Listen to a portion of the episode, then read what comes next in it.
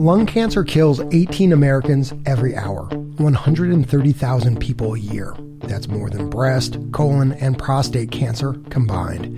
For decades, doctors caught most lung cancers too late. Half the patients were gone in, in less than 12 months. An early detection test finally arrived around 2011, but it comes with some real risks, and take up has been abysmal. Now, doctors are pushing to expand the test to millions more people. Today, balancing the promise and perils of the tool for catching America's top cancer killer. From the studio at the Leonard Davis Institute at the University of Pennsylvania, I'm Dan Gorenstein, and this is Trade Offs. Lung cancer deaths in the U.S. peaked in 1991. Gerard Silvestri says this peak was really a valley. It was just a horrific disease. There were actually a few that were cured, but not many. In the early 90s, Gerard was finishing his training in pulmonary medicine at Dartmouth. The New York City native says the four chemotherapy drugs available to his patients made him feel like David going after Goliath all of them were terrible and you know everyone's hair fell out everybody had uh, stomach issues other doctors had mammograms and pap smears to catch diseases earlier. Some of those screens had been around since the 1920s but still here in the 1990s doctors like gerard typically diagnosed lung cancer only after a patient felt something there are no pain receptors in the lung tissue itself. So the tumor either had to get big enough to reach the wall of the lung, had to spread outside, so go to the brain and cause headaches, or the bone and cause bone pain, or spread into the airway where there would then maybe cough up blood. This is what made lung cancer so lethal. By the time patients showed up, the odds of surviving were low. Then, around the turn of the century. So you've heard about DVD. Well, this is DVD. As a lot of new tech took off, he calls his company Amazon.com. a day. now everyone can enjoy the freedom of a personal cellular phone. The CT scan, formerly called a computed tomography scan, caught fire in medicine. All of a sudden, doctors were using it to diagnose everything from pneumonia to kidney stones. Gerard described this magical machine to me like being rolled through a giant donut, a donut that snaps cross sectional pictures of your body. It's cutting you, slicing you like a loaf of bread, and you're looking up and into those slices, and so you can see really tiny changes in the lung itself. The National Cancer Institute in 2002 launched a massive randomized controlled trial enrolling 50,000 people with a history of heavy smoking, lung cancer's biggest culprit. The question Does a CT scan reduce lung cancer mortality more than a chest x ray? It took nearly a decade to gather the data. By 2011, doctors had their answer. CT scans had cut lung cancer deaths by 20%. For two decades, most of Gerard Silvestri's diagnosis conversations went like this. Look, we can hopefully control your disease, but I have to tell you, this uh, of the deck of cards you've been dealt, this is serious, really serious. With CT scanning, more conversations could go like this. Hey, look, you know, we found this thing small. If you had to have cancer, nobody wants cancer, but if you had to have it, this is the one we want. And why is that? Because in five years, you know, we're going to be having a party, right? And like, I just want to put it out there now. I like top shelf vodka. Doctors finally had a new weapon in their war with Goliath.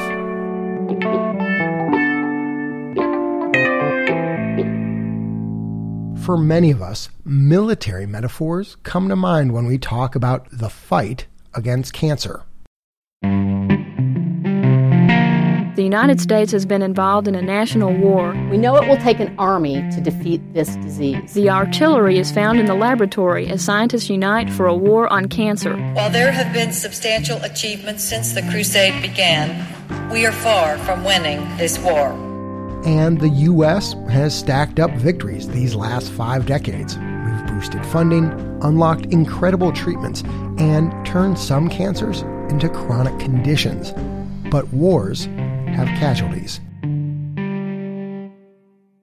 In the race to deploy new cancer screening weapons, doctors, researchers, and even patient advocates have made serious mistakes. We've been taught ever since we were on our mother's knee that the way to deal with cancer is find it early and cut it out. Unfortunately, many people don't understand that there can be a downside to screening. Johns Hopkins professor and Dr. Otis Brawley was the chief medical officer at the American Cancer Society until 2018. Talking with Otis feels like skimming through a book of cautionary tales. Some of the first screening missteps, he says, date back to the 1950s when the American Cancer Society pushed pap smears to catch cervical cancer. The only problem was pathologists at the time didn't know how to read pap smears. So some of these women got hysterectomies. This is 20 and 30 year old women. These are women who were rendered infertile unnecessarily. Doctors misread early mammograms in the 70s, cut out thyroid cancers that could have just been monitored. Then there's the prostate cancer screening in the 1990s, where researchers quickly learned tests could lead to false alarms, unnecessary surgeries, and hundreds of millions of dollars in wasteful care for some men. And even though national experts advise doctors to stop testing men over 70, nearly one in three still get screened today. Otis says some cancer warriors just haven't backed down. There's even a group of folks who literally said, We understand that it's not proven, but we have to do something because people are dying out there. You know, which which is an interesting thing to say. We we know what we're doing probably doesn't work, but we have to do something. So we're going to do what doesn't work.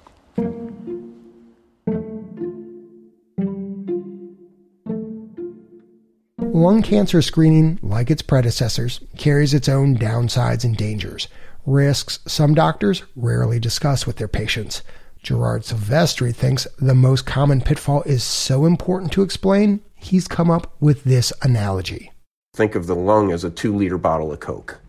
And in the middle of that two liter bottle of Coke, there's something a pea sized, right? Once the CT scan detects the pea, doctors try to confirm if it's cancer and that's when patients enter risky territory. You refer the patient for surgery, so the surgeon operates. After the operation, the patient ends up developing respiratory failure and pneumonia. They end up in the ICU for 30 days. They end up getting a tracheostomy for complications, and they eventually get transferred out to a long term acute care facility somewhere, and then they die. And oh, by the way, it turned out that the thing that you took out was not cancer. Gerard is clear. This is the absolute worst case, and it's really rare. The point, though, is when you use a superpowered camera to look for lung spots in people who have smoked for decades, they're pretty easy to find. Like in that big national trial, one in four people had a positive scan, but 96% of the time, that pea was something else, maybe scar tissue or a harmless lump. Some got extra scans, biopsies, even surgery. A lot of worry and money just to find out they didn't even have cancer. I'm less concerned that we're doing more harm than good. University of Michigan radiologist Ella Kazerooni heads up the National Lung Cancer Roundtable a public private coalition convened by the American Cancer Society. She's confident lung cancer is the beginning of a new chapter in screening history. One of the big differences doctors have a lot more data and they're using it. For example, the American College of Radiology in 2014 knew all of those benign peas in the Coke bottle were a problem and set out to fix it. They analyzed screening data from around the world and realized they could safely raise the bar on what counts as a suspicious spot from 4 millimeters in size to 6.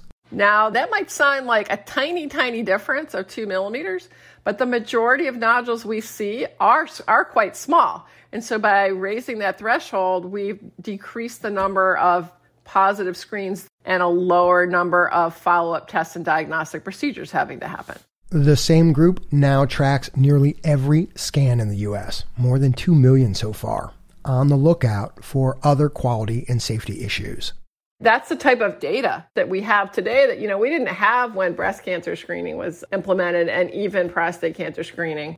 Data on those scans and the number of unnecessary surgeries and complications they've caused have yet to be published.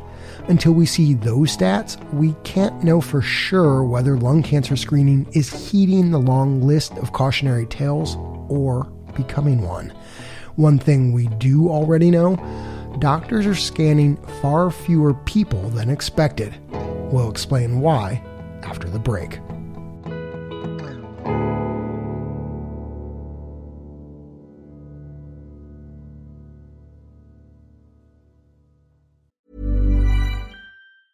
When you're ready to pop the question, the last thing you want to do is second guess the ring. At Bluenile.com, you can design a one of a kind ring with the ease and convenience of shopping online. Choose your diamond and setting. When you find the one, you'll get it delivered right to your door. Go to Bluenile.com and use promo code LISTEN to get $50 off your purchase of $500 or more. That's code LISTEN at Bluenile.com for $50 off your purchase.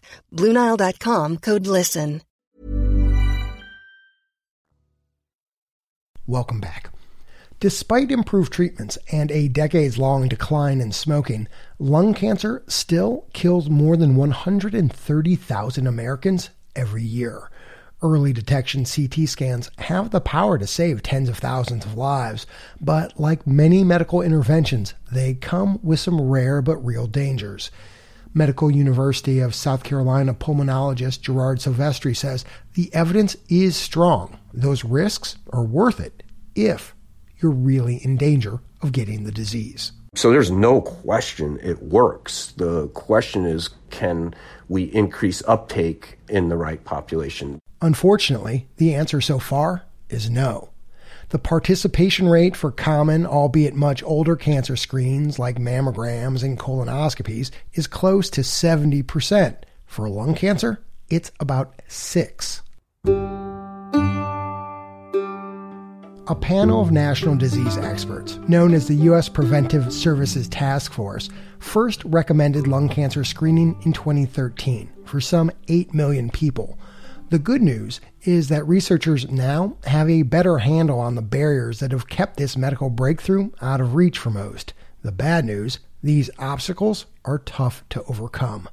The first is awareness.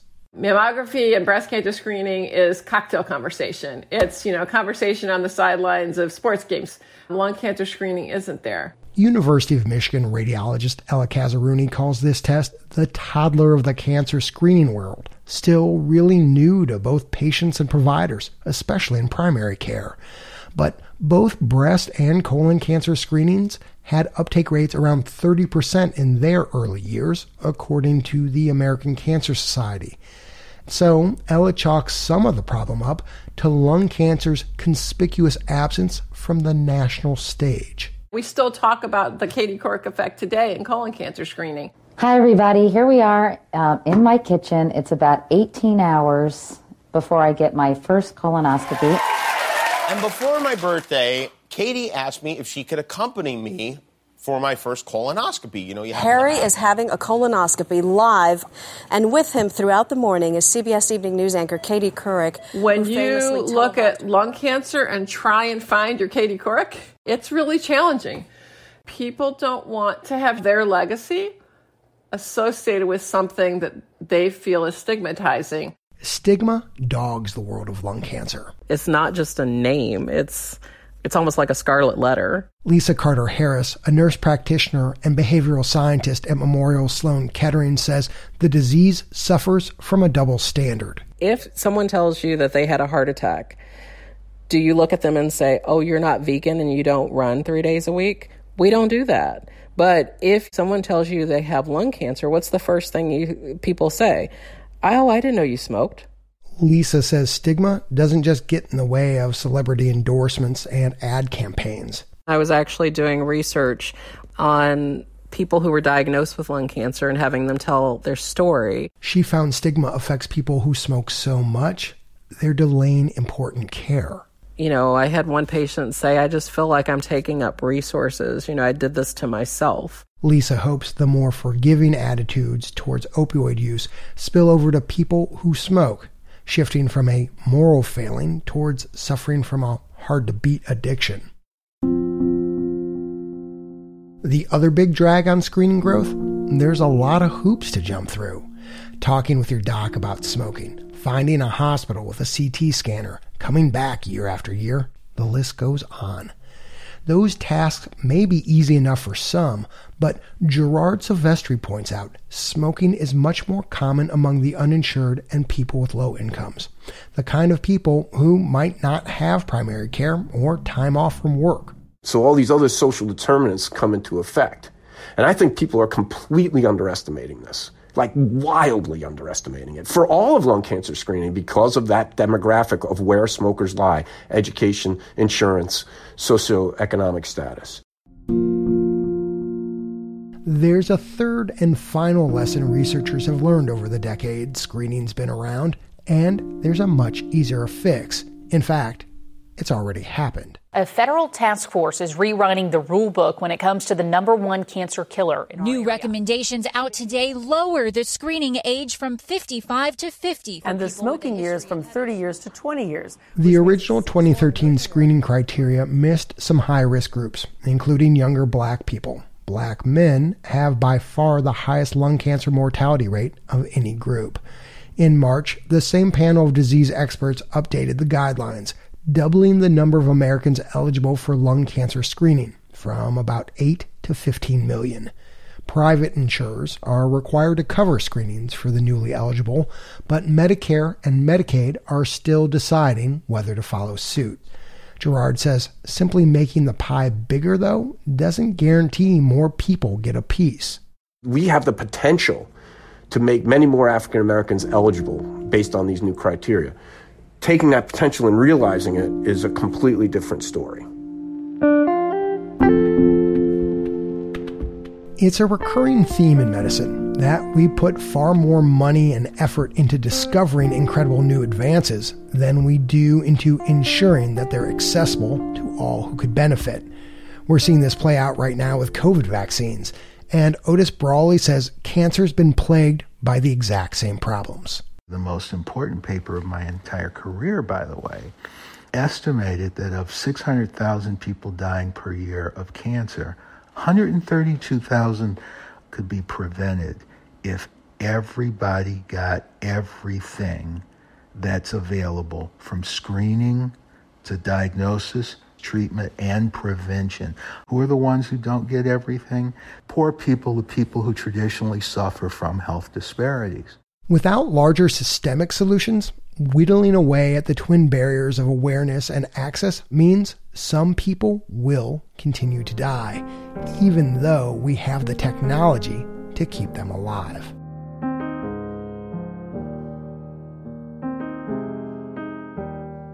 Some lung cancer screening programs are going after those barriers more aggressively than others until COVID hit. Staff at the program at Temple University Hospital in North Philadelphia swarmed every health fair, church, mosque, and primary care office that they could find. The stigma of lung cancer as lethal, and there's nothing that you can do about it.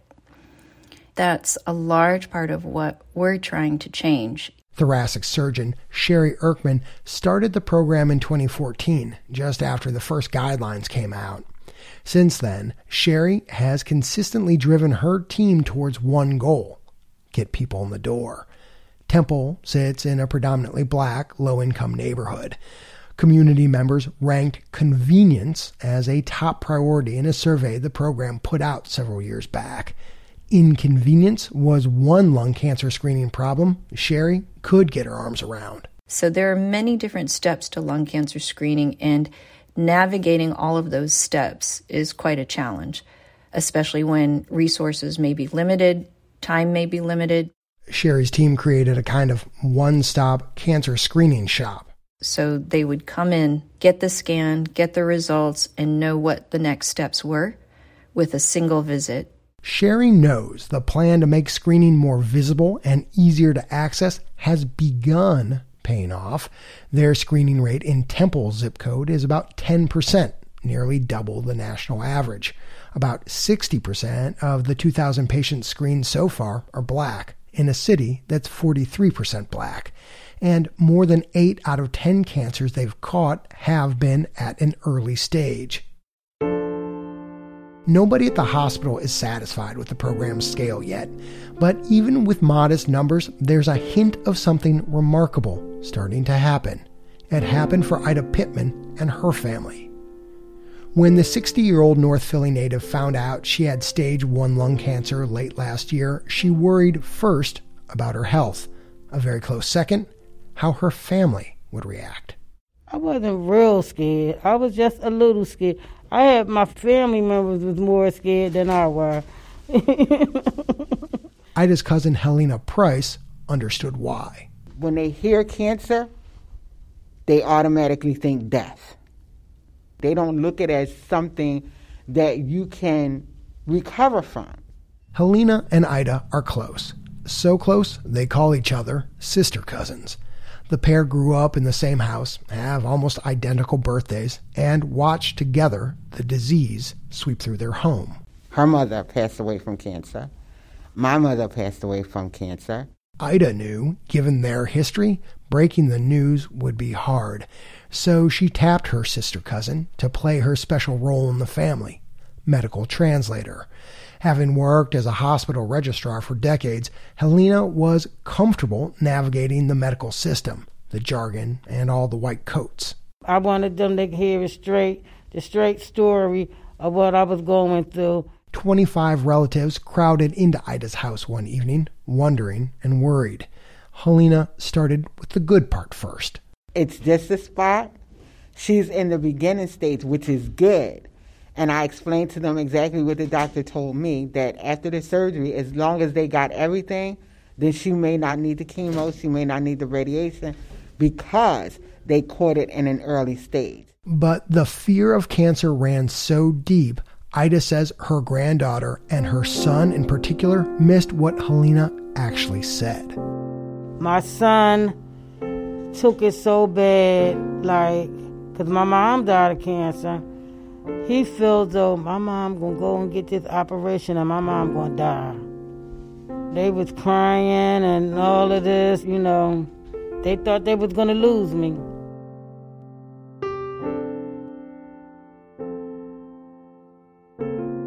Cherie's team removed Ida's cancer with a single procedure on November 12th last year. And she returned to work within six weeks of her surgery. January the 4th of 2021, and I've been working since.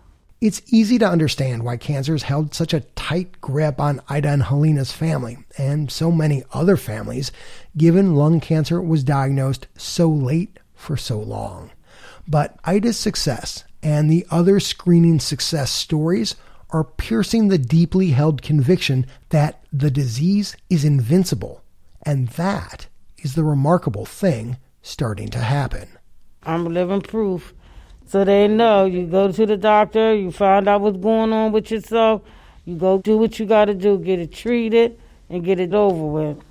And just take care of yourself. It's a new chapter for the family, a story Helena knows she's going to keep telling. I have the family gatherings at Christmas. So this Christmas, unfortunately, due to COVID, we didn't have a, a family gathering.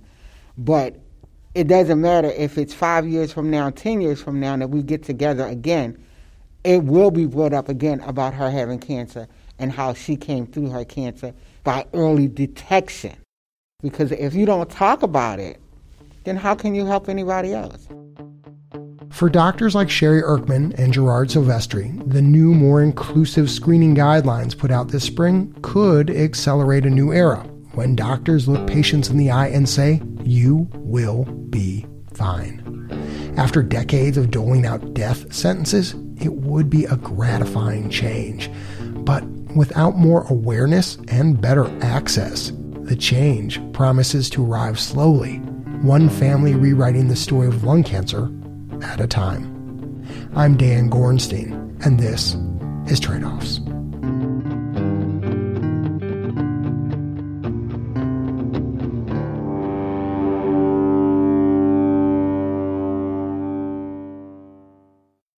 Was so much we could not fit in this episode, including a conversation we recorded between a nurse and a patient deciding whether to undergo lung cancer screening. Check it out, along with a bunch of other reporting and resources for this story on our website, tradeoffs.org. We hope you enjoyed today's episode of Trade Offs and do check out some of that extra content we have on our website, tradeoffs.org. And while you're at it, click on that big orange button at the top of the Trade Offs page. It'll take you to our listener survey. We want to know what you think of the show. We want to hear your thoughts, so take a few minutes to fill that in. It really helps us out. The Trade Offs team is producer Ryan Levy, Chief of Strategy and Operations Jessica Silverman, Operations Assistant Jamie Song, Sound Designer Andrew Perella, and Senior Producer Leslie Walker. The Trade Offs theme song was composed by Ty Citerman with additional music this episode from Blue Dot Sessions and Epidemic Sound. Special thanks to Rafael Mesa, Stacy Fedewa, and Adam Yaffe. Additional thanks to Lori Fenton, Emily Ayers, Christine Chin, Paul Pinsky, Efren Flores, Samir Soneji, Stephen Wallishin, Dusty Donaldson, Tina Shee, Evan Walker, and the Trade Offs Advisory Board. Thanks also to all our listeners who helped to support our work, including Carrie Sadovnik, Gay Nicholson, and Lemore Daphne. Trade Offs is supported in part by the Robert Wood Johnson Foundation, Arnold Ventures, the Leonard Davis Institute of Health Economics at the University of Pennsylvania, West Health, the California Healthcare Foundation, and the National Institute for Healthcare Management.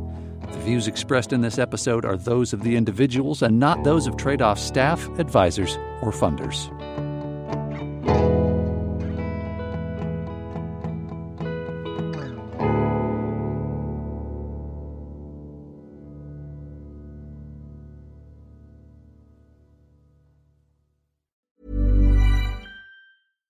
Hey, it's Paige DeSorbo from Giggly Squad. High quality fashion without the price tag. Say hello to Quince. I'm snagging high-end essentials like cozy cashmere sweaters, sleek leather jackets, fine jewelry, and so much more. With Quince being 50 to 80% less than similar brands.